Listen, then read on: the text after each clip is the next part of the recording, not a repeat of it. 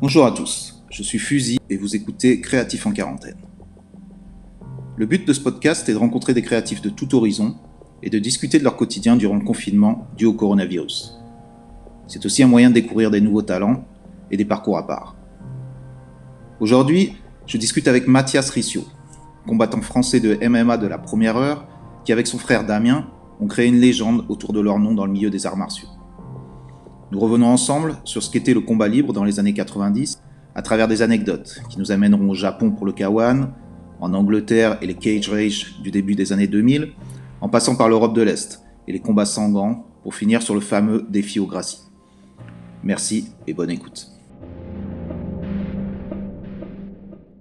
Alors pour ce nouvel épisode de Créatif en quarantaine, nous sommes avec Mathias Riccio, alias The Fire, précurseur, je dirais, du combat libre en France. On va discuter avec lui, mais d'abord, Mathias, si tu veux te présenter, dire un peu qui tu es, où est-ce que tu es là, et compagnie.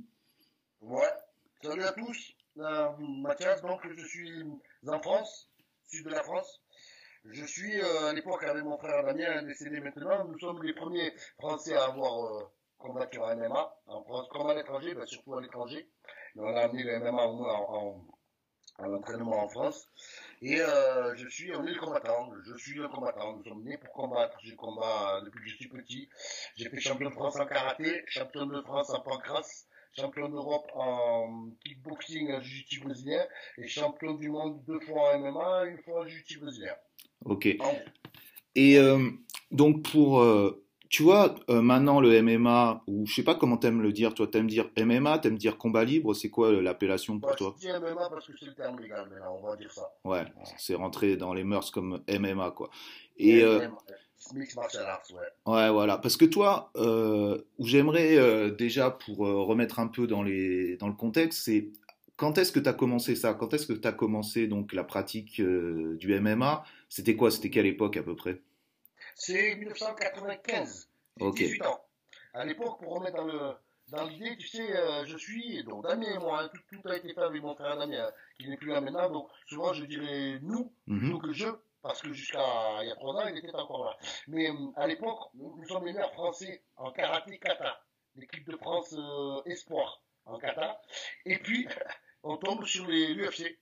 Le fameux UFC, 1993, voilà, au Royce Gracie, là, donc le fameux Royce Gracie en kimono, qui déboîte des adversaires de toutes les tailles, tous les poids. Et moi, personnellement, c'est pas Royce qui m'impressionne du tout, même. C'est Ken Shamrock du Pancrase. Ce mec, ce jour-là, il arrive à battre un gars en le mettant au sol et en lui tordant la cheville. Ouais. En fait, ça a révolutionné complètement ma vision du combat. Je ne pouvais même pas imaginer qu'on pouvait tordre la cheville d'un gars pour le faire se soumettre, pour le battre. Et je me suis dit, moi, en tant que meilleur karatéka de France, ben, j'ai rien compris au combat, quoi. Faut tout reprendre. D'accord. Et en plus, pour être précis, tu nous disais donc que tu étais champion de France, mais c'était kata. Donc kata, pour les gens qui ne connaissent pas, c'est pas du combat, c'est plus de la... Explique-nous ce qu'est le kata et de quelle manière tu es justement passé de ce kata à du combat réel, pas entre guillemets d'ailleurs, totalement réel. Bah, l'idée c'est que le père est un technicien, donc c'est ce qu'on appelle la partie technique du karaté. D'accord. Parce que ça date du père, hein, c'est le père qui a commencé l'idée, le géniteur. Donc, en fait, on n'avait pas trop le choix. Il nous a mis au karaté, il nous a imposé de faire du kata. Par contre, moi j'aimais le combat, Damien aussi aimait le combat, et en karaté, c'est simple, on se faisait disqualifier 9 fois sur 10, parce que trop violent. Pour nous, la vision du combat, c'est quand tu mets un coup de poing, tu mets un coup de poing. Quand tu mets un coup de pied, tu mets un coup de pied. Tu fais pas semblant de le faire. Donc, à chaque fois en karaté, quand on mettait un coup de poing, on touchait pas, on prenait un avertissement, on se faisait disqualifier. Donc, on s'est contenté de faire ce que le père nous imposait, le kata, qui sont en fait une sorte de chorégraphie de mouvement dans le vide, avec zéro adversaire, ou d'une manière imaginaire, plusieurs. Puisqu'on tape un peu dans tous les sens, ça demande de la souplesse, de la stabilité, de la force, de la puissance. Pour expliquer, par exemple, quand on fait un kata, ça dure rarement plus d'une minute, mais en une minute, on finit, on est lessivé, peut-être plus que sur un round de boxe. C'est une démonstration, quoi, une démonstration de tes capacités de combattant sans combattre, quoi. Sans adversaire. Voilà, sans adversaire. Les adversaires imaginaires. D'accord. Donc, c'est quand même intéressant. Mais insuffisant pour nous. qui sont vraiment des combattants. Donc quand tu comprends que en karaté, on se disqualifie parce que trop violent, on se retrouve un peu les mains liées. Bah, évidemment, il restait la rue. Bah, je ne vais pas cacher. Il y avait la rue, on est jeune, on est ado, bim bam boum, ouais, ça cartonnait un petit peu. Mais quand l'UFC arrive et que d'une manière légale, on peut aller se battre et être aimé pour ça, bah, ça a été une révélation. Ouais, donc vous étiez frustré d'avoir ces capacités, de ne pas pouvoir les exprimer, et donc ouais. À travers, tu t'es vraiment, ou la famille, quoi, vous, toi et ton frère, vous êtes ouais. Vraiment retrouvés dans cette possibilité de combattre sans, c'est pas sans aucune règle, justement, c'est ça qui est intéressant de comprendre, c'est que le MMA, c'est pas se battre sans aucune règle, c'est se battre avec d'autres règles, mais en utilisant toutes tes capacités de combattant. Comment, je me demande, tu vois, à cette époque-là, comment toi tu as accès à l'UFC? Parce que, comme tu dis, le premier UFC, c'est 93. 93, il n'y a pas d'internet. Comment ça arrive à tes oreilles d'ado? Comment ça arrive là? Alors, la première fois, on voit ça sur les magazines. Voilà. Karaté Bushido, à l'époque. On voit ça, ce type, notamment Rickson Gracie, où il était dit qu'il avait battu 3 gars dans un seul soir, avec des positions qui, pour nous, étaient un peu farfelues. Puisqu'ils se battent au sol, ouais. Tu vois, ça fait un peu bouillant. Nous, on est des karatékas, il ne faut pas oublier qu'on est sur nos 2 pieds et on envoie le fameux coup de poing qui tue. C'est une illusion, il n'y a pas de coup de poing qui tue. Parce que on est sur, voilà, moi je suis un gros combattant, je suis un karatéka, blablabla. Bla, bla. Ouais. Quand on arrive, on a essayé. Donc, on était intéressé par les magazines. Par contre, il a commencé à y avoir, d'une manière bien entendu très française, c'est-à-dire qu'il a dénigré au maximum les images de l'UFC qui sont passées à la télé. Et Damien et moi, quand on a vu ça tous les deux, on dit, oh putain, c'est ça qu'il nous faut. Là, ouais. C'est ça qu'il nous faut. On a vu les UFC, par contre, ils ont mis vraiment les images les plus violentes. Il y a un mec qui se fait assaisonner de coups de coude de l'UFC 2, qui se fait assaisonner de coups de coude, il finit avec 18 points de suture. T'as Pat Smith qui se fait casser la cheville sur l'entraînement, t'as le sumo qui prend un KO par un mec tout maigre. Ouais, ils ont mis vraiment les images les plus violentes et les plus parlantes pour dénigrer le sport. Mm-hmm. Eh bien, pas tellement, ça nous a plu. Et donc, de ce moment où vous voyez l'UFC, donc cette nouvelle possibilité de se battre différemment, et le moment où ça passe à la pratique, c'est quoi? C'est quoi la première, le premier combat ou le premier, tu vois, la démarche pour arriver à combattre? Parce que faut pas oublier que donc comme t'étais en train de l'expliquer, le MMA est totalement inconnu en France, il est dénigré comme une sorte de jeu de cirque ou quoi que ce soit. Donc comment t'arrives à connecter avec des gens et à t'y mettre, quoi? Ouais. Le terme MMA n'existe pas. Donc à l'époque, on est vraiment dans le free fight. On dit free fight. On appelle ça le Vale Tudo. Ah oui, le Vale Tudo, oui, bien sûr. Ah. C'est ça, c'est le Vale Tudo portugais, puisque ça vient brésilien, pardon. Mm-hmm. Ça vient du Brésil, puisqu'ils se battaient comme des sauvages, entre guillemets, lol, pas plus que moi. Mais Vale Tudo, ça veut dire tout est permis. Comment on fait à l'époque? Quand on voit ça, Damien, bien entendu, qui était le guide, il faut rendre à César ce qui appartient à César, c'était mon aîné, c'était le guide. Damien, il cherche, qu'est-ce qu'on peut faire? On est à Perpignan, on n'a rien, qu'est-ce qui nous manque? La lutte. Donc il cherche un club de lutte, on va s'inscrire à un club de lutte. Ok. Tu vois? Ah. On a chance. De là, bien entendu, on a commencé à brancher sur mon ami Christophe du Karcharias pour aller faire la boxe aussi. Donc on commence à faire de la lutte, de la boxe. Je ne sais pas trop par quel biais, je ne sais même pas s'il y a Internet à l'époque. T'as vu que même aujourd'hui, je ne sais toujours pas mon service.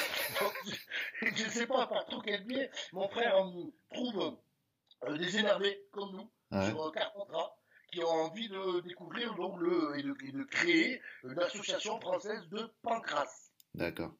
Tu vois, donc l'idée de ce fameux Ken Shamrock, ce mec avec un physique de Marvel, un physique magnifique, qui bat quelqu'un en lui cassant la cheville. Moi, ce mec a révolutionné ma vision du combat. Il arrive à casser la cheville pour battre quelqu'un. Tout le monde passe le combat comme un coup de poing dans la gueule. Non, lui il est allé, il a fait une clé, il a cassé la cheville, il a battu le combat. J'ai trouvé ça presque élégant. Ah. Ouais. Et c'est bien que tu parles de ce mec-là, parce que toi, c'est ta référence. Et c'est à la référence qui vient de le panel de combattants qu'il y avait à cette époque-là. Effectivement, c'était ou Gracie et du Jiu-Jitsu, ou Shamrock qui était. Et ce qu'il y avait aussi, c'est quand même ce truc où c'était quelque chose. Chaque type de combat voulait se tester pour savoir qui était le meilleur. On en était encore à ce niveau-là, non ? À cet état d'esprit, à se dire, est-ce que nous, on est des boxeurs, disons, pieds-poings, c'est nous les meilleurs, on va combattre contre des mecs qui font du jiu-jitsu parce qu'eux, ils croient que c'est les meilleurs, et c'était vraiment école contre école un petit peu, non ? Encore à cette époque-là. Exactement l'idée, en fait, à la base, et donc ça a été créé, je vais revenir un peu dessus pour expliquer par rapport aux règles, mais à la base, on veut savoir, tu sais, d'une manière très... Comment on appelle ça, chauvine, quel style est le meilleur. On vient pas pour son style. Exactement. Le karaté, c'est meilleur que le judo, qui est meilleur que la boxe, qui est meilleur. Et finalement, c'est le jiu-jitsu brésilien qui l'emporte quasiment tout le temps, à savoir que l'UFC a été créé par les Gracie, pour les Gracie. Ouais. Donc, si tu veux, il y avait une idée dans l'idée. Ouais. Les premiers UFC, Royce a eu ses adversaires plus ou moins choisis. Mm-hmm. On lui a mis face à lui que les mecs qui connaissaient rien au sol. Tu vois, pour démontrer la supériorité du jiu-jitsu brésilien. Et ça a marché, parce que c'est quand même un sport extraordinaire. Extraordinairement bon. Mais maintenant, il s'avère qu'on en est revenu à savoir quel individu et quel sportif est le meilleur, et non pas quel style est le meilleur. Oui, parce que maintenant, il y a eu une vraie école, on est en train de parler, donc il y a quasiment 30 ans ou 25 ans de ça. Donc depuis, ça a évolué en une... les jeunes qui commencent maintenant apprennent le MMA. Ils apprennent pas... alors qu'avant, tu commençais, tu étais un kickboxer. Tu commençais, tu étais un karatéka. Et tu apprenais les autres disciplines. Maintenant, tu apprends tout d'un coup. Tu apprends à être un combattant complet, quoi, directement. Après, ils savent tout faire. Bien entendu. Tout faire. Donc, le chemin est plus long, bien sûr. Mais quand même, t'as les petits jeunes, au bout de 2 ans, les gamins, putain, ils combattent debout, ils luttent, ils sont bons au sol, c'est des machines, c'est des armes, vraiment. Je trouve ça super. Le sport a été créé. Et donc, pour te dire, je reviens un peu tout à l'heure par rapport aux règles, qu'on dit combat sanglant, sans règles, patati patata. Non, à l'époque, il n'y avait pas de round, ça oui, dans les premiers UFC, c'est-à-dire le combat devait aller à la limite. Il y avait l'arbitre, il n'y avait pas de mort, bien entendu, et... c'était un peu violent au début, mais maintenant que c'est redevenu MMA, tu sais, ça n'est ni plus ni moins que tous les sports de combat avec leurs règles dans un seul. Donc en fait, c'est pas plus violent. Tu vois ce que je veux dire ? Il n'y a rien d'impossible, puisque tu peux prendre toutes les règles de la boxe thaï, toutes les règles de la lutte, toutes les règles du judo, toutes les règles de quelconque sport et arts martiaux, et ça va te former le MMA. Donc, je ne vois pas en quoi on peut interdire quelque chose, je ne vois pas la raison. Ouais. Il y a des règles, c'est ce que tu dis, et limite, il y a encore plus de règles, puisque ça regroupe toutes les règles et tous les sports de combat. Donc, on utilise toutes les règles, du moins, ils utilisent toutes les règles qui existent, quoi. Et notamment celle de sécurité aussi, bien entendu.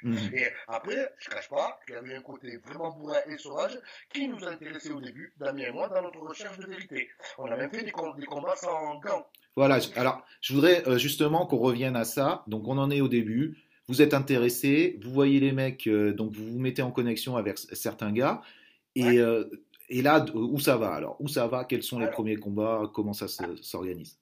Damien, toujours le fameux Damien, donc le début c'est ça, 1996, donc on vient vraiment de démarrer, on s'entraîne Damien, on n'a pas 12 ans, on a 19 et 20 ans, 96, on a 19 même pas, on a 18 et 19 ans, on s'entraîne sur l'herbe, dehors, au parc des sports, nous l'avons, pour le sol, absolument, et Damien s'inscrit dans le fameux Golden Trophy, le premier tournoi de combat libre en France, c'était quelque chose de révolutionnaire. Damien a 19 ans, il pèse 68 kilos, donc, il y a 3 catégories, 70, 80 et plus de 80.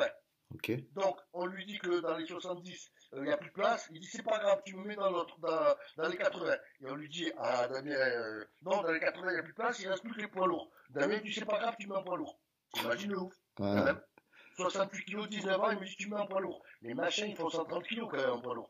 Et voilà, ça, c'est Damien. Et donc, moi à l'époque, je le suis. Il démarre un petit peu avant moi je suis encore dans le karaté, et puis j'ai toujours été son binôme. Et donc, il finit par avoir une place à moins de 80, donc à 68 kilos quand même, ça fait 12 kilos d'écart. Pour un gamin, à l'époque, qui n'a jamais fait de sol. On a fait du sol, lui et moi. D'accord. C'est extraordinaire.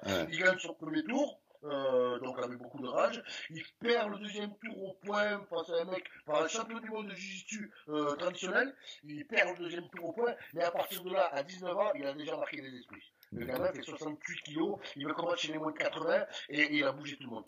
Et ça, c'est où ce truc? C'est en France ce premier truc? C'est fini maintenant. C'était la première compétition officielle française de combat libre. Donc ça, les consoles, hein, tu le sais, en France, tu connais toujours pas. Donc on... C'était à Orléans et ça s'appelait le Golden Trophy. Ok, et donc ça... Donc ça, on est bien d'accord, ouais, pas de coups au sol. Donc dès que ça passe au sol, on arrête les coups. Ça devient du judo, voilà. De la lutte. Ouais. Voilà, judo. Ok. Donc ça, c'est les premiers pas et tout, bah, où ça s'organise comme ça. Ouais. Donc ça, là, on est encore, donc c'est du pro, c'est du semi-pro. Ouais. Donc on gagne des sous à la fin du tournoi, mais ça reste un peu amateur. De là, donc on le fait en 96, il le fait en 97, en 98, on le fait tous les deux, parce que vraiment, quand même, chaque combat qu'on gagne, quand on n'avait pas embarqué les esprits, et en 98, il y a les Japonais qui viennent. Tu vois? D'accord. Et ils voient le combat de l'année, le japonais.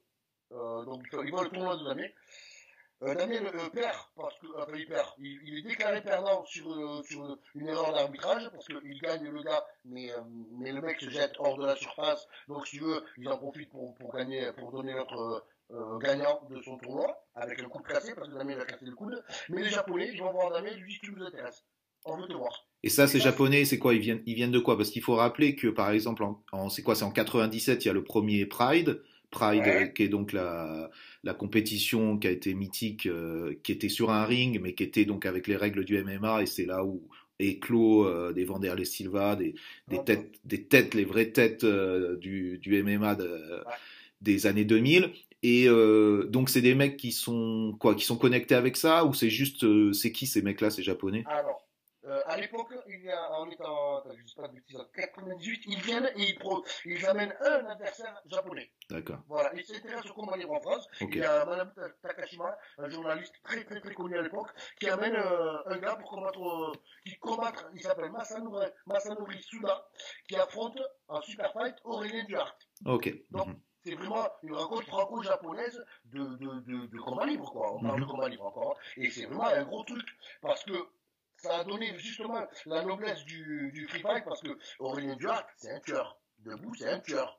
Il lui a mis une saucée au japonais debout, jusqu'à ce que le japonais, tout samouraï qu'il est, au bout de, je sais pas, 5, 6, 7 minutes, il lui fait une clé de bras sauter en l'air, avec la tête complètement défoncée, il n'y voyait plus, et il finit le combat comme ça. D'accord. Et là, ça a vraiment encore de nouveau montré que tout est possible à MMA. Il a pris un champion du monde de... on est liberté, il est 7 fois champion du monde. Hein, karaté, boxe thaï, judo-kan, boxe thaï, kickboxing. Et il lui a mis une rousse pendant, je sais pas, 6 minutes, bien bon. Et il finit par trouver la faille sur une clé de bras qu'il va faire en plus en sautant. En fait, c'était magique. Et on a vraiment compris pourquoi on était là, quoi. C'est la recherche du vrai combat. Le vrai combat.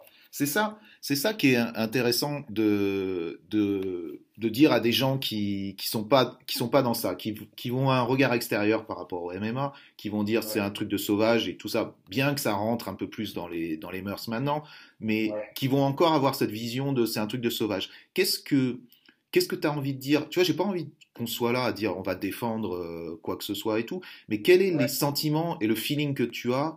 Qu'est-ce que tu ressens quand tu te retrouves dans une cage à combattre? T'as des gants, mais c'est quasiment pas des gants.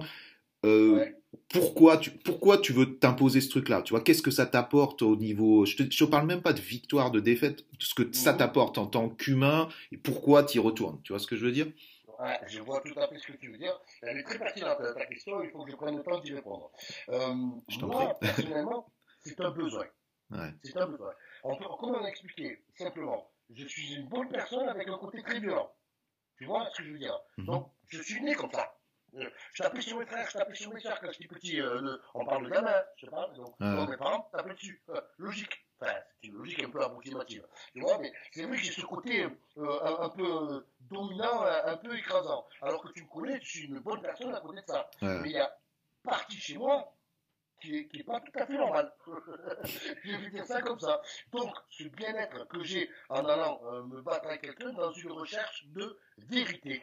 Parce que finalement, gagner ou perdre, c'est pas grave. Ouais. C'est pas tellement grave. Je me bats pour gagner, toujours. Mais c'est pas grave. C'est d'aller chercher la vérité au fond de soi-même. C'est même pas être plus fort que telle ou telle personne.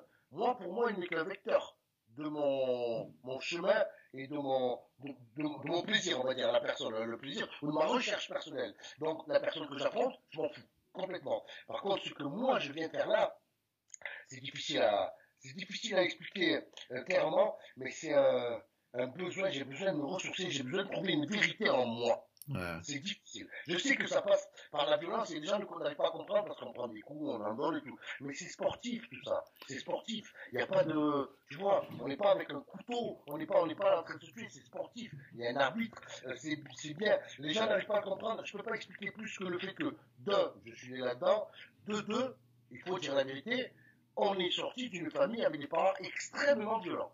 D'accord. Donc ça s'explique. Ah, je t'entends plus. Ouais, ouais. Je sais où j'en suis. Je te disais aussi, on est né dans une famille de parents, les deux, extrêmement violents. D'accord. Donc il y a peut-être une relation de cause à effet. Ok, mais ça, est-ce que tu penses que chaque combattant vient avec, bon, bien entendu, ils viennent avec leur background, leur passé, leur histoire, mais est-ce que chacun vient là-dedans avec une raison différente, ou à la fin, est-ce que vous avez ce truc en commun, tu vois, même si toi tu viens peut-être pour une certaine raison, Damien pour une autre, ou d'autres gens pour d'autres, à la fin il y a une sorte de...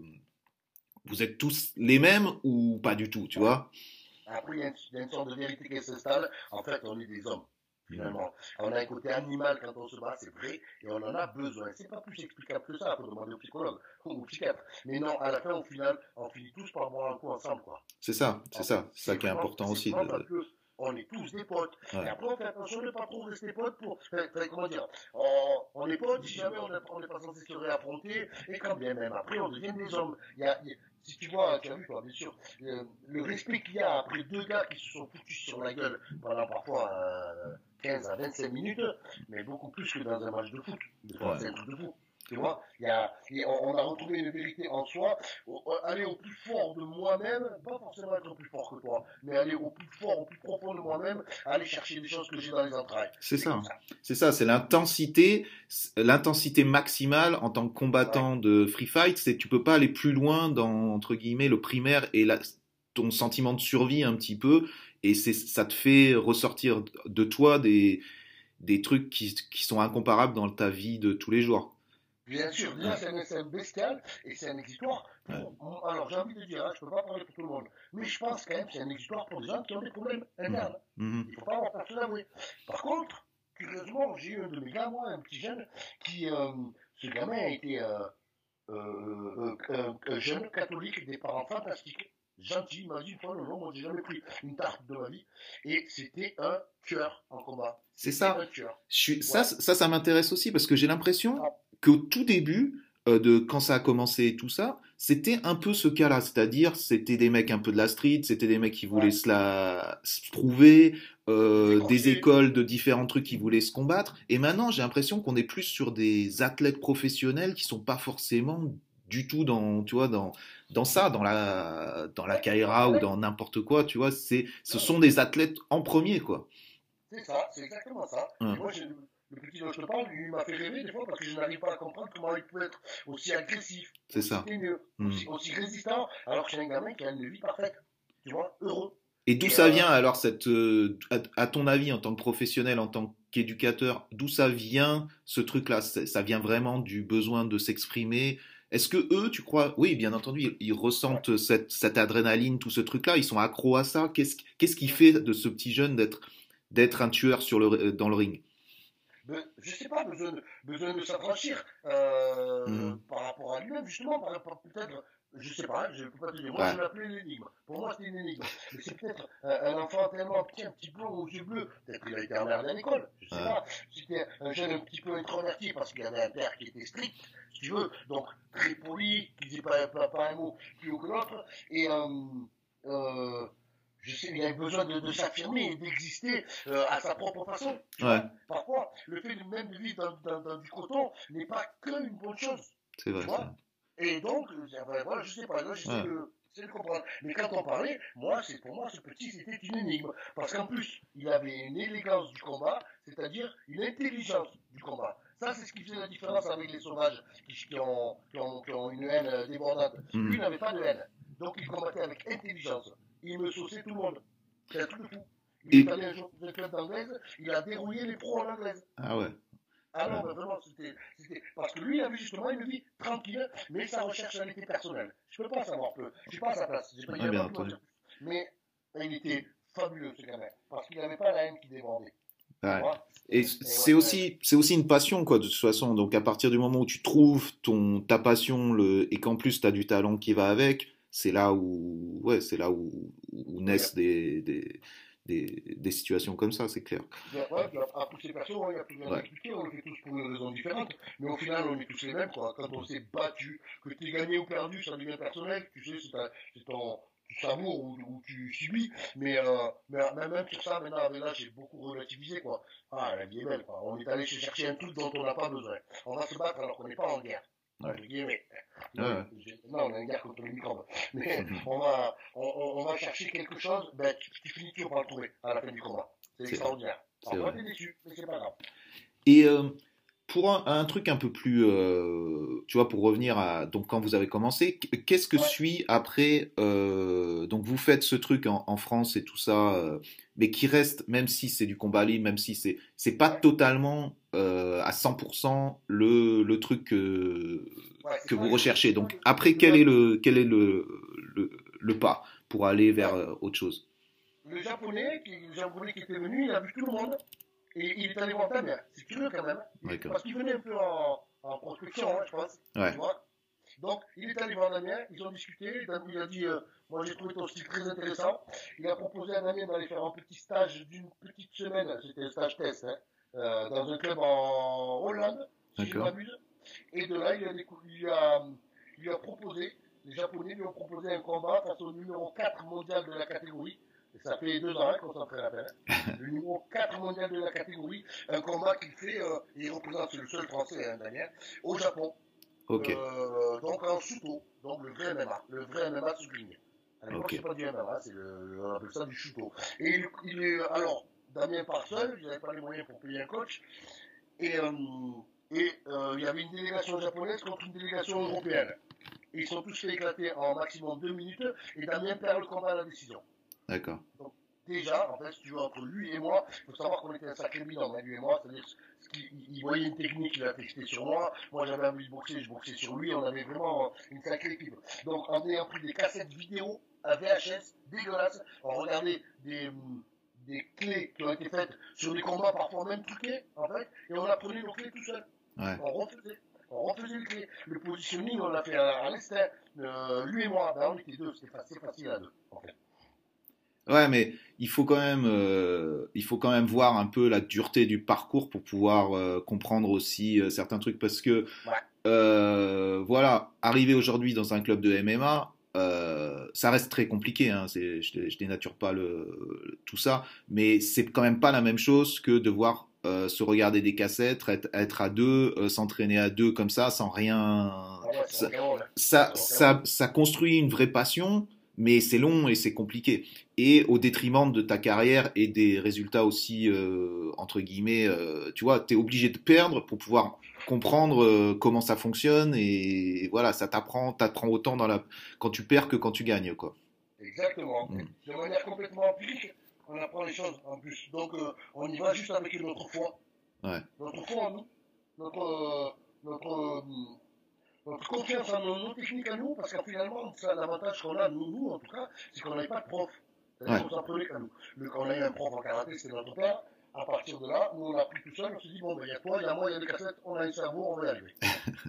Donc on en est là, vous partez un petit peu et tout. Quels sont les autres combats qui... Je me rappelle Damien, ou même toi, me parler que vous étiez parti dans les pays de l'Est aussi combattre sans gants, complètement sans gants. C'était quoi cette expérience-là ?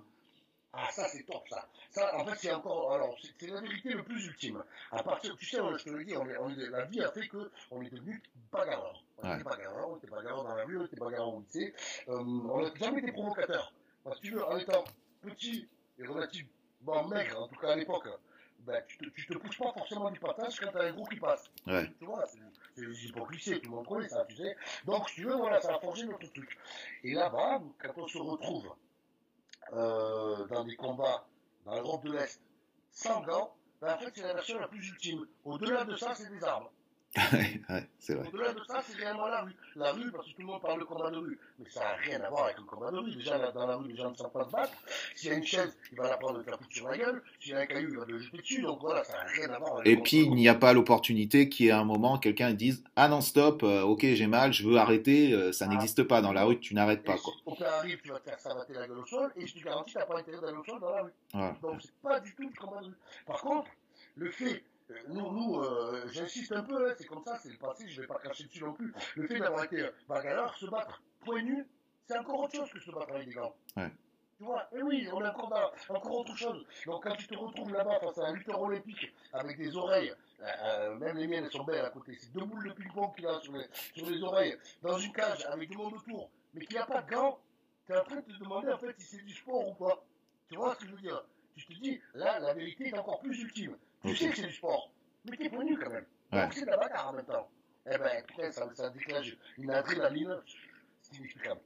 Et ça. Je ne comprends pas, mais moi, je ne peux pas l'expliquer plus. Et donc, ça, vous avez fait ces trucs-là qui maintenant redeviennent à la mode. On est en train d'avoir ce truc de bare-knuckle qui deviennent des compétitions donc, sans gants qui se passent aux États-Unis. Et qui draine maintenant des millions de téléspectateurs et tout. C'est le nouveau truc. Donc, quelque part, on ne réinvente rien du tout. C'est des trucs que vous avez fait déjà à cette époque-là. Ouais. Mais il y a quand même un attrait, quoi. Il y a quand même y a un attrait pour les spectateurs, mais il y a aussi un attrait pour les combattants. Pour pouvoir se tester ultimement, quoi. Vraiment. À dire même, limite... le combat libre, c'est bien, mais on va même le faire sans gants maintenant, on va le faire différemment. C'est quoi cet état d'esprit là qui revient comme ça? Moi, pour moi, c'est à faire, je ne dis pas. Ouais. Par contre, c'est à faire pour toi-même, le fait de le faire sans gants. Ensuite, si tu veux faire une carrière sportive, c'est stupide. Ouais. Ouais, pour moi, c'est stupide. Parce que quand même, déjà, on dépasse un peu le sport. Moi, c'est une recherche perso que j'avais et ça m'a fait... Ces compétitions m'ont fait du bien. Mais tu te blesses, tu mets un coup de poing, tu te casses un doigt, grosso modo, tu prends un coup de poing, t'as la peau qui s'ouvre. Je veux dire, on arrive. Ça dépasse un peu le sport, comme tu disais tout à l'heure. Donc, l'adrénaline est excellente, mais si tu lances ta carrière là-dedans, tu ne seras jamais sportif. Mm-hmm. Tu vois ce que je veux dire? C'est quand même de l'underground. Ouais. C'est clairement ça. Là, j'ai vu les Bare-knuckle. Ouais. Bare-knuckle, je ne sais pas quoi, j'ai quand même remarqué que c'est des bons frappeurs, des bons gars, mais en fait, il n'y a aucun professionnel, quoi. Il n'y a aucun professionnalisme, même dans l'attitude. Tu vois? Donc, ça revient à la mode, mais certainement pas les gars de l'UFC. Certainement pas les gars que je peux rencontrer, par exemple, quand je vais en Thaïlande, m'entraîner au Tiger et tout. Oh, ces mecs-là sont des machines. Et il y a aussi l'élégance, la classe du sportif, tu sais, le fait que ce sont tous des bonnes personnes, pas tous, non. Il y a toujours des emmerdeurs, mais je veux dire, on n'est plus dans le côté animal quand même. Ouais. C'est vraiment très professionnel. C'est vraiment, tu peux progresser aussi en douceur, parce qu'on ne peut pas passer sa vie à se blesser tout le temps. Et c'est ça, c'est qu'il y a quelque chose qui est important aussi dans la carrière d'un boxeur, mais d'un mec qui est dans les sports de combat, c'est ce truc, cette notion aussi de protéger, d'avoir une carrière protégée et une carrière comme vous avez pu avoir, où on y va au dernier moment, où on se teste, où on le fait quelque part pour les sensations et pour soi, pour se prouver tout le temps. Et c'est vrai que c'est vraiment deux choses totalement différentes que ça serait bien que tu expliques, parce que c'est vrai qu'il y a des gens qui ont des carrières protégées, tu vois, ce qui est bien et ce qui est parfait, mais c'est deux parcours qui sont totalement différents. Complètement, en fait. Et je suis pour et contre les deux, en fait. Parce que, commençons par la carrière protégée. C'est intelligent, parce que tu peux faire 100 combats face à des trompettes, mais c'est 100 combats d'expérience, quand même. Tu vois ce que je veux dire? Si le 101e, c'est un bon combattant, tu auras 100 combats dans les pattes pour le boxer, tu pourras le boxer. Donc, c'est une manière douce d'amener les choses, ça reste un combat. Moi, personnellement, je suis contre. Tu le sais, moi, j'aime la vérité, j'aime le retour dedans. Quoi. Moi, j'aime aller battre les gens que je ne peux pas battre. C'est ça qui m'intéresse. Et ça, c'est un petit peu plus perso. Ensuite, ce qui se passe dans les carrières protégées, c'est que finalement, les gens s'habituent aussi beaucoup à se prendre des adversaires faciles. Ouais. Et quand tu prends un adversaire, après, quand tu te retrouves avec un adversaire difficile, il y en a, ils arrêtent, il y en a, enfin, tu vois, ça dénature quand même un peu l'idée de vrai combat. C'est-à-dire, à partir du moment où tu commences à aller voir, accepter un combat quand tu es sûr de le gagner. Ouais. Ben déjà tu es déjà sûr de le gagner dans le premier temps, mais quand tu dis que ça va être facile. Donc, il est où l'esprit du combat? C'est pour ça qu'on n'aime pas le kimono non plus dernièrement, parce que le kimono ne représente pas le combat. Tu vois, on a une idée de vérité. À côté de ça, ouais, pour rester sur pour finir sur la carrière protégée, on arrive vite, si tu veux, au mec un petit peu plus heureux qui va faire finalement dans sa vie que des combats faciles. Ouais, tu vois, et qui, parce qu'après il y a du pognon qui rentre en jeu. Donc, il faut que le mec continue à être bankable. Pour être bankable, il faut qu'il gagne. Ouais. Pour qu'il gagne, il faut que ce soit relativement facile. Tu vois ce que je veux dire? Donc là, ça prend une dimension qui me dérange un peu. C'est pour ça que je n'en ai pas, entre guillemets, du pognon, parce que je ne suis pas rentré là-dedans. Ensuite, nous, on n'a pas eu le choix. On n'avait pas vraiment de manager. On n'avait pas vraiment d'opportunité de combat. Hein. Souviens-toi, on parle des années 2000, là, début fin 90-2000. Donc, moi, on acceptait tout ce qui allait. Les gens, ils refusaient. Ah, ben moi, j'y vais. Je suis un combattant. Je suis pas prêt. C'est pas grave. Alors, c'est à moitié. Psychologiquement, c'est une bonne chose, ce que je fais. Par contre, techniquement et physiquement, c'est une erreur. Il faut aller combattre quand tu es prêt. Mais moi, même pas prêt, j'allais combattre. Pourquoi? Parce que je suis un combattant. Qu'est-ce qui fait? Si tu vas par là, en fait, tu n'es jamais prêt. Tu peux toujours être meilleur. Tu vois ce que je veux dire? Donc, je ne suis pas prêt. Ouais, je ne suis pas prêt pour telle personne parce que je n'ai pas affronté. Oui, je n'ai pas eu mes 6 à 8 semaines de préparation physique pour ce combat et tout. Mais c'est pas grave, je m'entraîne toute l'année. Donc j'y vais, quand même, j'y vais. J'y vais parce que dans ma tête, je suis quand même là pour combattre. Je suis pas là juste pour gagner, avoir les lauriers. Je suis là pour combattre et rechercher une vérité. Ouais, donc, et il y a les deux, voilà. Je suis pour et contre les deux, en fait. Ok. Et pour en revenir, donc après donc ce truc de Bernacle ou peu importe ce que c'était, il commence à y avoir ce gros moment où c'est l'Angleterre, où ça se passe en Angleterre, avec les Cage Rage, les Cage Warriors, c'est là que vous explosez un petit peu, que vous commencez à... Voilà, bon, les gens vous connaissez, mais c'est là où vous épanouissez un petit peu. C'est quoi? Alors, tu peux me parler un petit peu de cette époque d'Angleterre, un peu, où ça se passait là-bas? Tu sais comment ça démarre? Ça démarre une fois, je vais m'entraîner à Paris chez les copains, et t'as un mec qui fait un forfait, on me propose un combat. Donc j'arrive le jeudi, on me propose un combat pour le samedi. Ok. Et bah, si tu veux, je sortais d'une opération du genou, un an, je sortais d'une fracture du nez, 5 semaines. Donc si tu veux, bah, ça c'est ce qui m'a fait là, en fait. Et le mec faisait a priori 10 kilos de plus que moi. Donc je prends le métro, je dis, ça fait beaucoup de paramètres qui font que... Et puis je rentre dans le métro, je vais chez mon pote, et je me dis, mais putain, je suis en train de penser à quoi là en fait? Alors, j'ai quand même eu des raisons pour y aller. Ouais. Donc, ben, pourquoi est-ce que je m'entraîne? On me propose le combat, on me propose d'aller en fait tester ce pourquoi je m'entraîne, mais je trouve des raisons. J'ai le genou qui a été opéré, le mec qui a été cassé, le mec fait 10 kilos, et après je me suis dit, non, ben, tu sais quoi, j'ai mis une musique qui m'a un peu motivé, parce que je suis très très musique, et je me suis dit, c'est quoi, j'y vais. Je veux pas savoir. Je veux pas savoir ce qui se passe, je veux pas écouter les paramètres. J'y vais. Et j'ai bien fait quand même, puisque ça a été finalement là-bas ma première ceinture mondiale, qui s'est avérée toute ceinture mondiale sur place. Donc tu comprends bien que la crédibilité des titres parfois c'est un peu de la merde. Ouais. Mais je me suis retrouvé avec une ceinture mondiale sur place, sur un adversaire qui faisait finalement 24 kilos de plus que moi. Waouh. C'est le début ça, c'est rock'n'roll quand même. Carrément. 24 kilos, moi je suis à 26. Même 2 kilos, c'est important à ce point-là. J'allais à 94 kilos, mais relativement gras, parce que je n'étais pas en préparation. Et quand je vois le mec, le machin qui monte sur un truc, il fait 120 kilos. Et là, c'est chaud, hein, quand même. Là, les gars, c'est quoi la blague? Vous m'avez dit 10 kilos. Et en fait, très vite, dans mon esprit, ça s'est tourné. Je me suis dit, mais non, mais c'est un bonheur. Le mec pourra jamais être aussi rapide que moi. Et puis, tu vois, j'ai vu, mec, c'était pas 120 kilos de barbac sèche, tu vois. Moi, c'est un ancien bodybuilder, vraiment massif. Tu vois, le mec il travaillait très bien hein, quand même au sol pour 120 kilos, et je me suis dit, bah il est là mon avantage. Le mec aurait fait juste 10 kilos de plus que moi, il était comme moi, peut-être aussi rapide, un peu plus puissant. Mais là, il fait 26 kilos de plus que moi. Jamais de la vie, il ira aussi vite que moi. Et ça, par le prix, je l'ai battu, comble du truc, sur une fameuse clé de cheville, en 1 minute 10. Ah, super. Donc, ouais, effectivement, là, c'était la boucle qui se bouclait avec ce que tu voulais, Ken Shamrock et compagnie, quoi. On y était. De ce que j'étais venu faire, en fait. J'ai rêvé de battre un mec de 26 kilos de plus que moi. Comment? Ben, on lui battait à la cheville.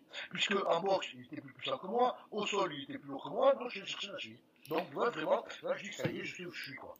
Et à partir de là, ben, je fais ce premier combat. 15 jours après, on avait un autre combat, parce que Damien recherchait des combats sur Internet. Il savait y faire, quand même. Et puis, si tu veux, ce deuxième combat, c'est Bruce Buffer, donc le présentateur du UFC, qui vient faire le présentateur, ouais, aussi là-bas, et il a été très très impressionné par Damien et moi, vraiment. Et à partir de là, ça s'est enchaîné, on est parti en Europe de l'Est, on est parti partout. Par contre, on n'avait pas vraiment de manager, on avait quelqu'un qui nous trouvait les combats, et on n'a jamais vraiment vu les contrats, tu vois ce que je veux dire. Donc des fois, on se retrouvait à l'autre bout du monde pour 3 francs 6 sous, et je me demande si parfois on avait même un 10e de la prime.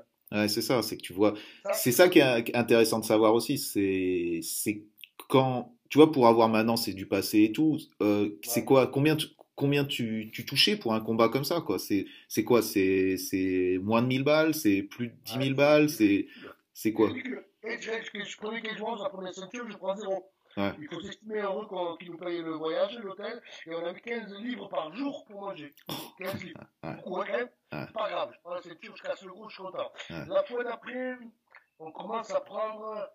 Ah, je sais pas, 300 balles. Ouais, voilà, ouais, c'est ça. C'est ça qu'il faut dire aussi, c'est que c'est vraiment, t'y vas avec tes, entre guillemets, voilà, t'y vas avec tes couilles et t'y vas pour le fun, quoi, pour te prouver, parce que. Je vais acheter le cœur, je vais avec les triples. Des fois, par exemple, quand j'allais combattre pour 300 balles, ben, c'était moins que ce que je gagnais dans mon week-end en portier. Ouais, voilà.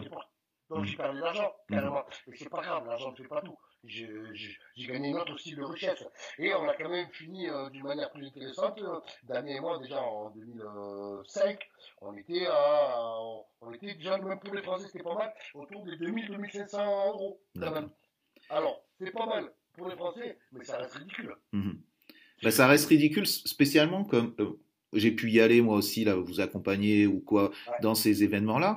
Et ça quand même, tu sais maintenant, avec un regard extérieur, ça draine quand même du monde, ça drainait déjà du monde à l'époque. Et c'est vrai que quand tu remplis une salle entière, un stade, voilà, avec des gens qui consomment et tout, les 2500 balles, tu sais que, voilà, sur ces 2500 balles, ils peuvent vous payer bien plus que ça, parce que même à l'époque, ça faisait de l'argent, quoi. Même à l'époque, les promoteurs faisaient de l'argent. Un pognon monstre. Voilà. Par contre, l'avantage et le désavantage d'avoir ou de ne pas avoir un manager, on avait un manager. C'est lui qui nous mangeait 9/10 de la prime. Là, on n'en avait pas, donc ça n'allait pas se vendre.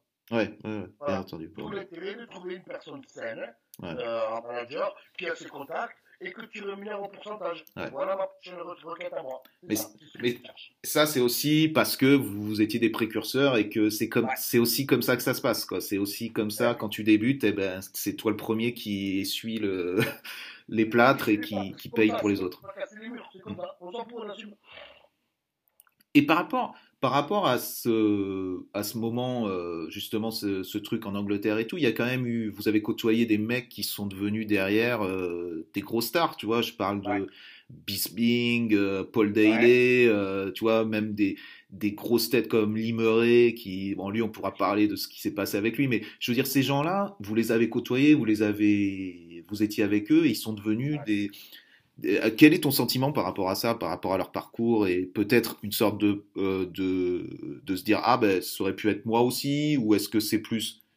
Voilà, quel est ton sentiment par rapport à ça? Je vais te dire ce qu'il en est. Déjà, tous ces types-là, tous autant qu'ils sont, étaient impressionnés par l'effraction, d'une manière ou d'une autre. Il y en a qui en avaient carrément peur, parce que parfois, tu sais, il y a des gens qui parlent sur Internet, mais moi, quand on dit un truc sur Internet, je ne réponds pas sur Internet, je le mets dans un tiroir, comme disait mon fils, de mon cerveau.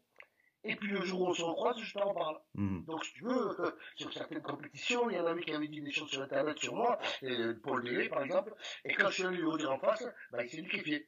Et si tu veux, les promoteurs, ils étaient heureux de voir une scène comme ça. Après, je suis pas là pour foutre le bordel non plus, mais j'ai voulu qu'ils me répètent en face ce qu'ils avaient dit sur Internet, et c'est là que j'ai vu bah, même pour le début, t'es un excellent combattant. Mais en face de moi, quand je lui dis, vas-y, répète ce que t'as écrit, il s'est liquéfié. Il n'a plus rien à dire. Ah mec, j'ai fait que des pronostics, et tout. Bon, ça c'est pas grave, mais c'était le côté un peu Riccio sauvage. Tu dis, tu payes. Tu dis, t'assumes. Donc, ce qui se passe, c'est que, moi je pense qu'ils ont des infrastructures et des équipes, là-bas, en Angleterre par exemple, où on pousse et on aime le champion. Ce qui est le contraire de la France. On n'aime pas les champions en France. C'est vrai, c'est vrai. On les casse. Là-bas, on le prend, putain. Parce qu'en plus, on est quelque part. Il faut miser sur un champion.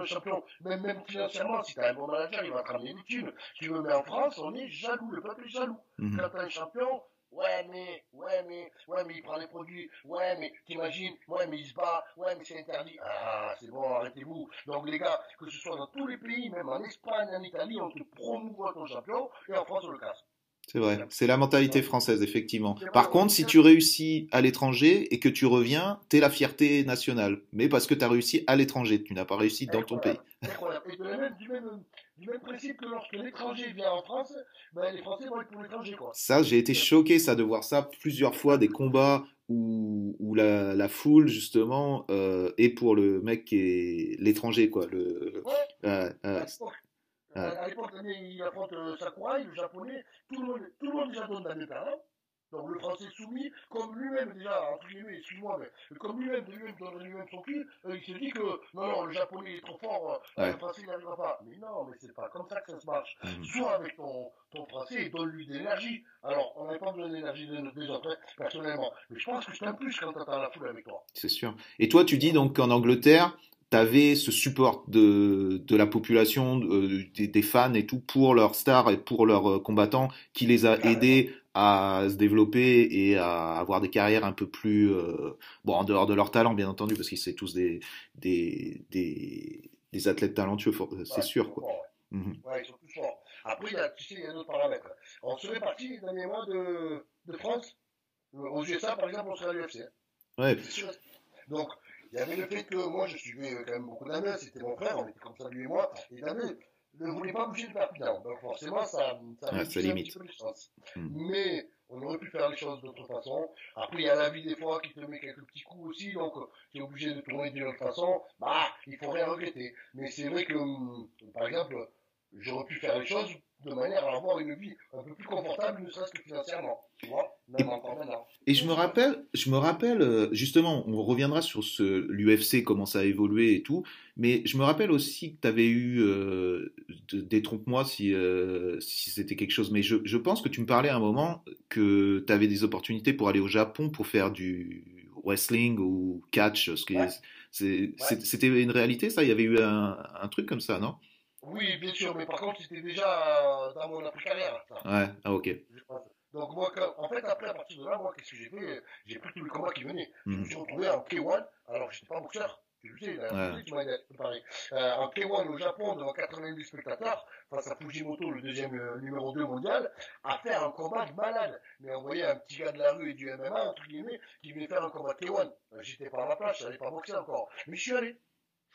Voilà. Donc, tu te retrouves là quand même, c'est pro. Là, on arrive sur du $5,000, $10,000 pour ton premier combat, tout prépayé, voyage, hôtel, plus le coach et tout ça. Là, on arrive dans une organisation pro. Mais je me suis dit, maintenant, on manquait tellement de combats que tu veux un combat en kick, j'y vais en kick. Tu me donnes le combat en boxe, j'y vais en boxe. En fait, j'avais besoin de combattre. Vraiment. C'est ça. Ok.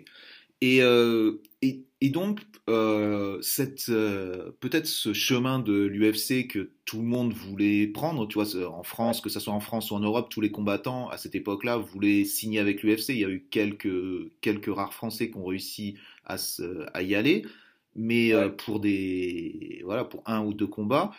Je parle de, c'est quoi, Diabaté qui y est allé, c'est ça ? Voilà. Il y a eu... Sam Scavo, Diabaté, Jess Lodé, mais il était plutôt pour l'Angleterre. Les premiers Français, Sam Scavo, 3 combats, c'est passé un peu inaperçu. Cyril Diabaté, quand même, qui est le premier à avoir fait des belles performances de l'UFC. Puis bon, maintenant, on a le Ngannou, quoi. Alors, maintenant, ça a explosé. Justement, maintenant, c'est totalement différent. Comment tu vois cette explosion ? Parce que moi, j'habite aux États-Unis. Je vois commencer l'UFC, ça fait partie de la culture. Tu vas dans les bars, c'est tous les samedis soirs. Dans les bars, c'est la folie, UFC, machin. Tout le monde regarde, tout le monde connaît. C'est comme aller voir le foot, tu vois. Et moi, j'adore. J'adore ça, mais en même temps, je vois ce que c'était il y a 20 ans ou 25 ans. Et comment toi, tu ressens ce truc-là ? Est-ce que tu te dis, est-ce que tu te dis merde ? J'aurais dû naître 20 ans après, ou est-ce que tu te réjouis de ça et voilà, quel est ton sentiment ?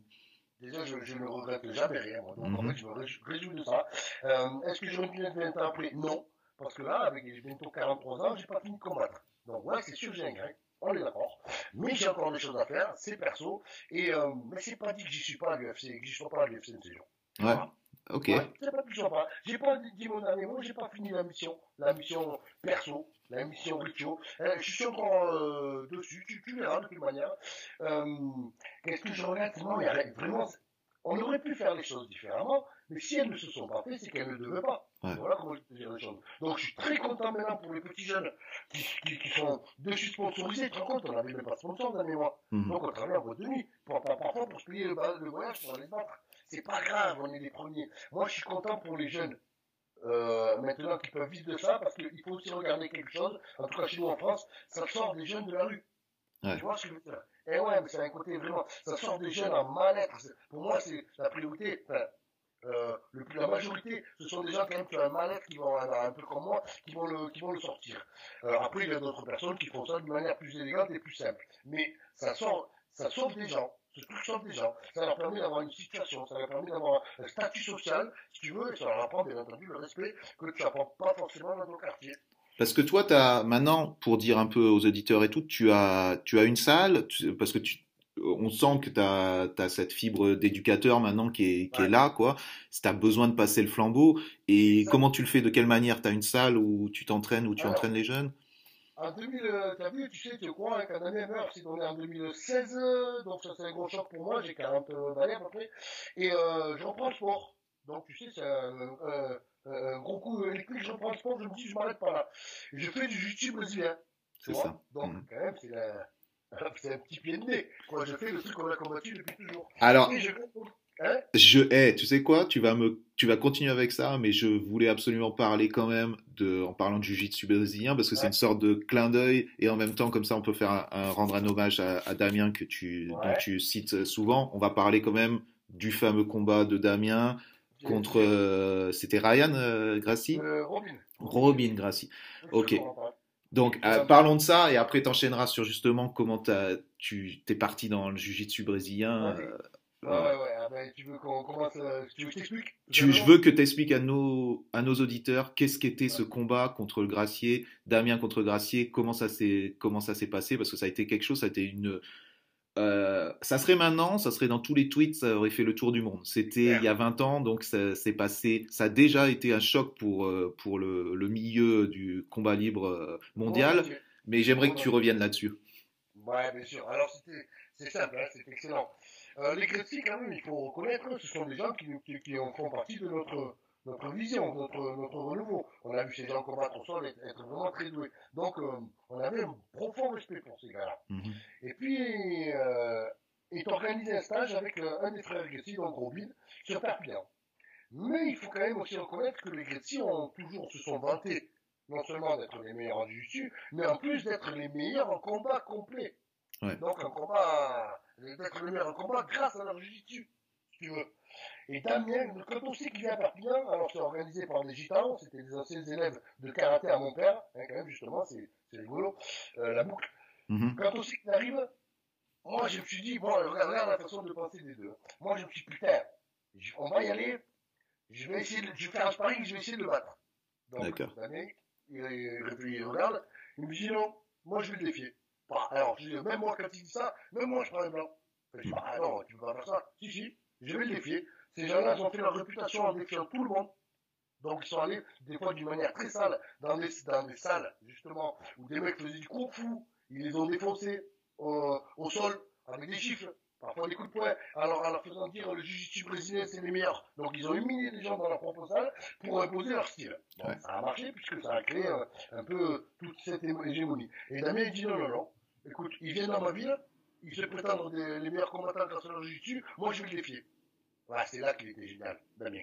Ben, c'est là que c'est fabuleux quand même, parce que là on est vraiment dans l'essence du combat, parce qu'en plus c'est pas comme s'il allait prendre un petit gars qui ouvrait sa salle, il est allé prendre les gars qui ont une bouche au-delà du réel, plus gros que le crocodile Lacoste, en disant, grâce au jiu-jitsu, en gros on est les meilleurs combattants, c'était ça lui à l'époque, tu vois, il dit ok, mais en plus il l'a fait Damien d'une manière extrêmement sportive, tu vois.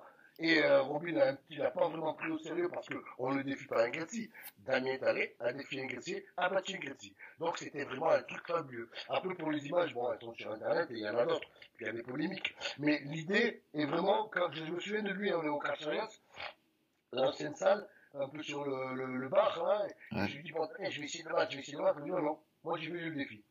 Bon, à ce moment-là, quand même, je me suis dit, ouais, voilà, il est vraiment dans la vérité du combat. Parce que, il a pris, c'est l'arroseur qui s'est fait arroser, quoi, tout simplement. C'est ça, parce que concrètement, le Gracier, il arrive, un peu en se disant qui est ce mec et tout. C'est organisé. Alors, ça se passe où ce combat? Gymnase-pos. Ok. Dans le gymnase. Là où, ouais, gymnase, alors, gymnase avec des tatamis sur le sol. Ouais. Combien de personnes qui assistaient à ça? Alors, il doit y avoir une cinquantaine de gars qui sont venus pour le stage, et allez, je sais pas, une vingtaine, une trentaine de gars un peu dans le public, dont la moitié des gars à nous quand même. Ok. Parce que quand même, je vais t'expliquer, le principe que je t'expliquais tout à l'heure, tous les Français qui sont au stage de Robin étaient soumis à Robin. Ouais. C'est une sorte de secte un peu ce truc de Gracier quand même. Hein. Et tout était soumis aux Brésiliens, ils ont essayé par tous les sens, non mais on peut pas, non, il n'y a pas, non on peut pas. Il a accepté le défi, maintenant vous faites le défi. Mais si tu veux, on était venus avec une équipe sympathique, quoi, les portiers, les copains, les bubus et compagnie. Donc pour assurer le truc, Damien a proposé le défi, il est parti, il lui a dit écoute, je te laisse finir ton stage, je te propose comme ça, tu le sais. Je te défie, mais je te défie pas après 4 heures de stage quand tu t'es secoué avec les élèves. Ouais. Je te défie au début de stage et tu organises ton stage en fonction. Il a été extrêmement rigolo. D'accord. Parce que, de toute façon, c'est la vérité qu'on cherche. C'est pas la peine d'aller se battre quelqu'un qui est faible. Ouais. On les bat qui est fort, tu vois. Donc, et puis après, il s'est passé ce qu'il s'est passé. Donc, tu sais, j'avais fait des combats, j'ai combattu devant 80 000 spectateurs hein, au Japon, donc tu sais un petit peu, non tu sais pas, mais peut-être tu peux imaginer ce que ça peut faire que quand t'as 80 000 spectateurs qui sont rivés sur toi. En plus c'est pas un match de foot, t'as deux gars dans une, tu vois, il n'y a pas 22 personnes, t'as deux gars, t'as deux combattants et t'as 80 000 spectateurs qui les regardent. Donc t'as une électricité, c'est un truc de fou, mais jamais autant que ce jour-là. Entre Robin et Damien. Ah ouais. Ah ouais. Ce qui s'est passé, la tension elle était palpable à ce moment-là. Pourquoi ? Parce que c'est pour l'honneur.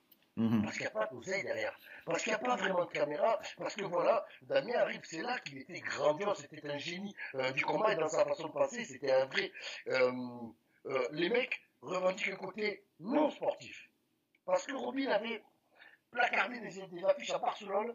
Je te propose, enfin, tu gagnes 100 000 pesetas, donc à l'époque 4 000 € à peu près, pour battre, si tu n'as jamais fait du jiu-jitsu brésilien, ce qui était notre cas, pour battre une de mes ceintures blanches. Donc il est sur le lieu là. Ah ouais, ah ouais. Il te propose 1 million de pesetas pour me battre, affiché, pour me battre, donc Robin Gracie, dans un combat singulier, si tu n'as jamais fait de jiu-jitsu brésilien. On ne parle même pas de combat sportif, on parle de combat singulier. Donc combat singulier, c'est on y va, on se bat, peu importe le truc. On parle pas de sportif, on parle de combat, voilà, tu viens m'affronter, si tu arrives en match, tu files, donc le P7, 40 000 $, en fait, 40 000 €. Donc je vais quand même aller, je vais envoyer un rib. Vous les avez jamais vus, les 40 000 balles.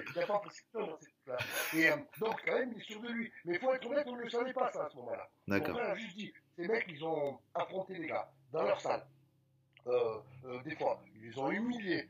Et ils ont fait la légende Gracie Jiu-Jitsu, brésilien du Jiu-Jitsu. Grâce à ça, le mec arrive à donner ce style-là, ce style qui revendique le maire dans ma ville, c'est pas question, je te défie. C'est moi le plus fort dans la ville, je te défie. Et, bon. Et il l'a prouvé. Donc c'était donc combat. Lui, il est en kimono. Damien est en slop, quoi. Il est en short. Damien est en short et lui en short et t-shirt. Ah ouais, ok. Et ces combats sans gants, comme ça, où il y a des gants de. Pas de gants. Non, pas de gants. Old school, pas de gants et coup de tête autorisé. Après, je t'explique, moi j'étais à Toulouse, quand il accepte, je travaillais à Toulouse, Damien m'appelle, donc je descends à toute vitesse, et je vois Robin, mais honoré. Tu vois, un peu, je me dis, je suis content, Damien va affronter un Gracie. Et je vois un mec, tu sais, déjà qui est un peu aigri, et je dis, bon, écoute, voilà, je suis le frère de Damien, je suis content, merci d'avoir accepté le défi, mais tu sais, comme un enfant, dans un truc sportif. Et je lui dis, bon, on fait un balai-tudo sportif, quoi, on met pas de doigts dans les yeux, on en parle. Et lui, il me fait, attends, vous venez me défier dans mon stage, les règles sont pas les mêmes. Et donc là, je change de gueule, il n'y a plus de respect du tout. Ouais. Je dis, bon, t'es en train de me dire qu'on va à la bagarre, là. Donc, on met les doigts dans les yeux, on se mord. C'est ok, je m'en vais. Et je lui laisse même pas le temps de répondre, et je vais en aller dans le siège d'un mec qui fait gaffe, parce qu'il va essayer de te battre de toutes les façons. Il va essayer de te mordre, il va te mettre des doigts dans les yeux, et donc, je prévois, je protège mon frère, quoi. Je lui dis, écoute, on est arrivé de manière sportive, ils veulent la jouer de manière racaille, sois prêt, parce qu'on est prêt de toute manière. Et quand je retourne le voir, ben, j'ai plus la même joie au défi. Tu vois ce que je veux dire? Je suis beaucoup moins joyeux du défi, et donc il y a ces Français, même les Français, ils écoutent, non, d'abord, Robin, il lui dit, si tu veux, il peut affronter mon meilleur élève. Je dis, non, il n'y a pas de meilleur élève, il t'a défié à toi. Par contre, ton meilleur élève, je ne dirais pas le nom, mais c'est quelqu'un avec qui je suis devenu copain maintenant. Je dis, ton meilleur élève, s'il veut combattre, moi, je l'affronte après. Il n'y a pas de problème. Mais mon Damien, il t'a défié à toi. Mais là, j'ai plus de respect, en fait. Yeah. Moi, vous venez, genre, il se passera ce qui se passera. Écoute, non, il n'y a pas de problème. Maintenant, mon frère, il est prévenu, les doigts dans les yeux, ce que vous voulez, voilà, maintenant, on va se battre. Et là, ils reviennent, non, c'est bon, d'accord, on accepte. J'ai on accepte quoi? Qu'est-ce que tu veux au juste? Bon, pas de doigts dans les yeux, pas de morsure, et je dis, bon, on reste en gants. Il me dit pas de problème, pas de gants, parce qu'il est sur son jiu-jitsu, mais ça, à la limite, c'est plutôt à son honneur. Il prend pas de gants parce qu'il est sur son jiu-jitsu, voilà, au moins, il prêche ce qu'il indique. Et je dis, il y a les coups de tête. Et Robin, il me dit, pour moi, c'est bon. Eh ben, il en a pris 17. Voilà. Et donc pour dire, pour en résumer tout ça, à la fin, le Gracie tape quand même. C'est-à-dire, il se fait dominer au sol, ground and pound, et c'est ça, non, qui se passe. Hein. Ouais, alors attention, c'est un bon combat, Damien est ouvert. C'est pas un combat facile, quand même. Il se passe pas beaucoup, il dure 13 minutes, mais il se passe pas beaucoup de choses. Et je te dis, c'est beaucoup, c'est un combat de tension, en fait. Pour rien, il n'y a pas de spectateur, on est à huis clos. En fait, c'est vraiment, ça, c'est la vraie essence du combat. En fait, il n'y a plus de fanfreluche. Et, il comprend très vite, enfin, il comprend au bout de 7-8 minutes que sur cet animal, sur le Damien, il ne pourra rien faire. Damien n'est pas meilleur que lui, techniquement, mais c'est le meilleur combattant. Donc, il contre toutes ses attaques, il le bloque. Ouais, Robin arrive à l'ouvrir quand même, Damien ouvre Robin, tu vois, donc c'est viril quand même, c'est assez combat. Mais Damien, et moi je sais pour avoir fait ma carrière avec lui, il était oppressant quand il arrivait sur toi. T'avais une tique sur toi, t'arrivais pas à t'en sortir. Et là, son Gracie jiu-jitsu tellement fabuleux, face à un vrai combattant comme Damien et moi, ben, il n'est pas passé. Et donc, de fatigue, et pour éviter que ce soit pire, genre un gros KO ou finalement une submission, il abandonne quand il sent qu'il a bloqué. Il ne pourra rien faire, au bout de 13 minutes. Voilà, ok. Et de là, quand même, une sorte de légende qui s'affirme ou quoi que ce soit. Toujours un peu dans l'underground, toujours sur le terrain, quoi, des frères Riccio qui sont là et qui se battent pour l'honneur, quoi. Après, oui, mais tu sais qu'on a été dénigrés quand même par tous les Français. Ouais, mais je sais bien. Et non, c'est qu'on fait les Richios, oh, ta gueule, on est chez nous, on fait ce qu'on veut, déjà. Tu viens revendiquer ton... On n'est pas venu le chercher à nous, à eux, entre guillemets. Donc tu viens, en prétendant que vous êtes les meilleurs en justice, que vous battez tout le monde, ben là, tu sais quoi, tu nous as donné l'occasion de te fermer ta gueule. Non, t'es pas les meilleurs, si t'es chez nous, donc c'est Damien, quand même, qui a fait ça. Moi, j'aurais vu d'une manière plus sportive. Mais sur ce coup-là, c'est lui qui avait raison. Parce que c'est des racailles. Donc, tu es venu, tu prouves, tu fais ton argent, ton business, en prétendant le meilleur combattant du monde grâce à ton style, ben voilà, tu viens chez toi, chez moi, pour zéro, je te montre que ton style c'est de la merde. Bam. Et surtout, c'est une histoire d'individu. Et on a fini ça, on était allé voir le verre, non? C'était réglé. Ouais, pour vous, c'était réglé. Bon, après, il y a eu d'autres... c'est vrai que, ouais, effectivement, c'est sorti du cadre sportif. Mais ce qui est marrant... c'est que maintenant, donc on revient à où tu allais en venir quand on a commencé à parler du jiu-jitsu, c'était pas ta discipline du tout. Et là, tu t'es mis au jiu-jitsu à 40 pavons et t'es parti faire les championnats du monde en Californie. Parle-moi un peu de ça. Ouais, donc je redémarre en 2010, que je dise pas de bêtises, 2017. Mm-hmm. Tu vois, donc après un an de deuil, on va dire pénible, ouais. Et un gars que j'aime bien, là, qui est l'actuel numéro 1 de Jiu-Jitsu français, l'actuel numéro 1, il me veut à tout prix avec lui pour préparer ses échéances. D'accord. Donc, puisque lui prépare ses échéances, ben, je m'y remets moi aussi. Ok. Tu vois, donc, le principe du Jiu-Jitsu, on parle de Jiu-Jitsu brésilien, no-gi, sans kimono. Ok, ok. Ouais, c'est mon grappling, ce que je fais depuis le début avec Damien, tu sais. D'accord. Donc c'est une partie qui m'intéresse réellement parce que le kimono, c'est encore un autre sport qui ne m'intéresse pas pour l'instant. Et donc, ben, il prépare ses championnats d'Europe, donc il me dit, vas-y, tu peux les faire. Il m'inscrit au championnat d'Europe, donc je m'entraîne très fort avec lui, puis je repars de zéro, tu sais. Ouais. Et ben, il a raison, en fait. Il fait le championnat d'Europe et je fais champion d'Europe. D'accord, toi tu fais champion d'Europe, à quel poids tu fais ça? Je fais champion d'Europe, donc alors, faut savoir que le jiu-jitsu c'est quand même très très bien fait. Je fais champion d'Europe Master 3, c'est-à-dire 40 à 45 ans, ma catégorie. Ah d'accord, ok. Ceinture violette, parce qu'il y a aussi des ceintures, savoir que je suis ceinture blanche, moi j'ai déjà jiu-jitsu, j'en ai jamais fait. Bah, la ceinture blanche c'est un peu trop, ça fait quand même 20 ans que je suis du sol, tu vois. Donc il me passe direct en ceinture violette. C'est audacieux, mais ça a passé, et moins de 97 kilos, super lourd. Ok. Donc, quelque chose d'intéressant, je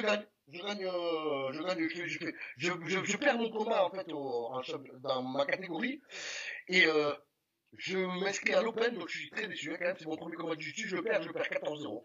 Donc je m'inscris à l'Open et je vais voir l'adversaire, donc celui qui fait champion, et je taquine un peu. Tu sais, je lui dis que j'allais m'inscrire, c'était à Ruskov, et lui aussi qui s'inscrit. Du coup, il s'inscrit, lui aussi, je le reprends au premier tour et je lui fous 8-0. Okay. Donc là, quand même, c'est fabuleux. En 2 heures de temps, quand même, il y a un espace de 22 points entre lui et moi, tu vois. Mm-hmm. Et donc, je prends tous les tours, puis j'enchaîne demi-finale, je gagne assez aisément. Et j'enchaîne donc avec ce fameux Thomas. On part se préparer en septembre 2 mois en Thaïlande, au Tiger Gym, où il y a un excellent niveau de sol. Et on enchaîne avec les mondes de Los Angeles, que je gagne relativement facilement. Je veux dire facilement dans le fait que ces gens-là sont de très bons compétiteurs, mais ils n'ont pas ce que j'ai derrière le background de combat. Et ouais, et il faut rester, c'est très bien, j'ai beaucoup aimé parce que c'est ludique. Pour moi, c'est pas du combat, soyons clairs. C'est de l'opposition, de l'affrontement, c'est un jeu d'opposition, on va dire ça. Moi, le combat, c'est le coup de poing dans la gueule, il faut être honnête. Donc, quand même, par contre, ça m'a permis de revenir à une forme mondiale, relativement vite, d'une manière douce, sans prendre de coups. Ah, c'est bien. Ouais, et oui, j'ai plus de 40 ans quand même, donc ça a un effet qui a été positif. Et puis maintenant que je suis en forme, je peux aller boxer de nouveau facilement. Mais pas quand je n'ai pas en forme à 40 ans. Ah. Mais c'est quand même une belle aventure parce que revenir de cette manière-là et avoir un titre de champion du monde en Californie de Jiu-Jitsu, c'est pas n'importe quoi non plus. Et c'est une bonne transition pour toi, pour une sorte de... Ouais. C'est génial. Ouais. C'est un peu un pied de nez en plus. C'est ça. Long, parce que le jiu-jitsu, on a fait la guerre au jiu-jitsu depuis le début. C'est-à-dire qu'on n'aimait pas leur jiu-jitsu, nous on était des frappeurs et nous on faisait chier avec leur sol. Tu vois, donc si tu veux, on arrivait quand même à les contrer en MMA parce qu'il y avait la frappe et tout. Mais c'est vrai que c'était des combattants pénibles. Bah, qu'à cela ne tienne, je suis quand même allé les battre dans leur propre style. Ouais, c'est bien. Ça, jamais fait. Bah, ça ressemble à du Riccio, tout ça, quoi. Clairement. Bon, bah super, je pense qu'on a fait pas mal le tour de plein de ton parcours, de ce que tu as pu faire et de ce que tu es en tant que bonhomme et en tant qu'homme, quoi. Ouais. Et j'aimerais peut-être, pour conclure cet entretien, déjà, j'aimerais personnellement faire une sorte de petit hommage à Damien. Aussi dire quelque chose, un truc qui m'a marqué, parce qu'on s'est quand même entraîné pas mal de fois ensemble, et quelque chose qui m'avait marqué un jour, je me rappelle Damien me dire, il venait de perdre du poids, tu vois, pour un combat, où il devait perdre du poids, tu vois, mais un truc de fou, tu vois, genre 10 kilos, un truc comme ça. Il m'avait dit un truc, genre, si tu veux être quelqu'un d'extraordinaire, tu dois faire des choses extraordinaires. Et je trouve que c'est, tu vois, parce que j'étais choqué par le fait qu'il devait perdre ce poids-là. Et ça m'est resté ce truc-là, ça m'est resté depuis, tu vois, depuis 20 ans, ça m'est resté dans la tête ce truc-là, tu vois, c'est marrant et j'ai l'impression que ça résume pas mal ce qu'il était et en même temps, c'est une sorte de truc que je garde et qui s'applique à tout dans la vie, tu vois ce que je veux dire, si tu veux faire des trucs extraordinaires, eh ben, vas-y, sors-toi les doigts et tu les fais, tu vois ce que je veux dire, et ça, je trouve que ça résume assez sa personnalité et ce qu'il était, ce dont tu as parlé pendant pas mal de temps. dans ce podcast, dans notre discussion, quoi. C'était juste une petite parenthèse pour finir par rapport à ça. Qu'est-ce que tu voudrais dire quelque chose pour conclure notre discussion?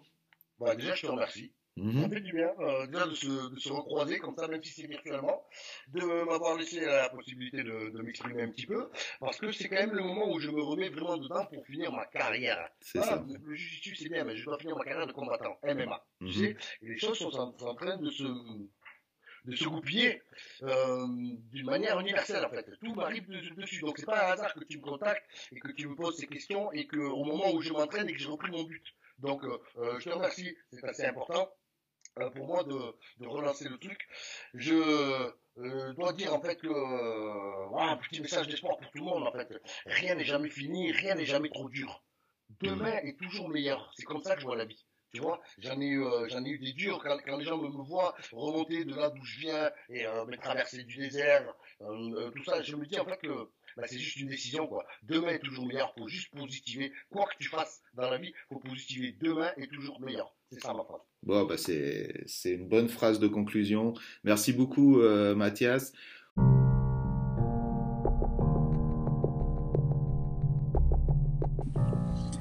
Donc, cet épisode numéro 5 arrive à sa fin.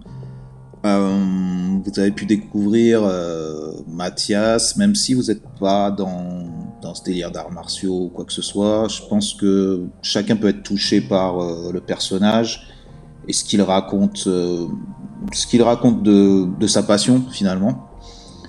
Donc voilà, on y est, on est déjà numéro 5. Ça, je m'attendais pas à en faire autant. Je suis vraiment content des retours que j'ai par rapport à ça. Plein de gens qui m'envoient des commentaires, donc continuez, ça fait plaisir. Alors l'épisode 6 sera avec Soto, Manuela Soto. C'est une tatoueuse qui vit à Los Angeles. Donc ça va amener une petite touche féminine parce que ça en manquait pas mal là, depuis tous ces épisodes que des gars. Elle va nous parler d'autres choses aussi que du tatouage, de l'art, mais aussi du fait d'être une femme dans ce milieu-là ou d'une femme juste dans le monde. Et donc j'espère que vous allez aimer et que vous allez continuer à suivre et faire tourner. Donc ça sera comme d'habitude, tous les vendredis 18h. Je vous dis à vendredi prochain. Merci beaucoup. Ciao.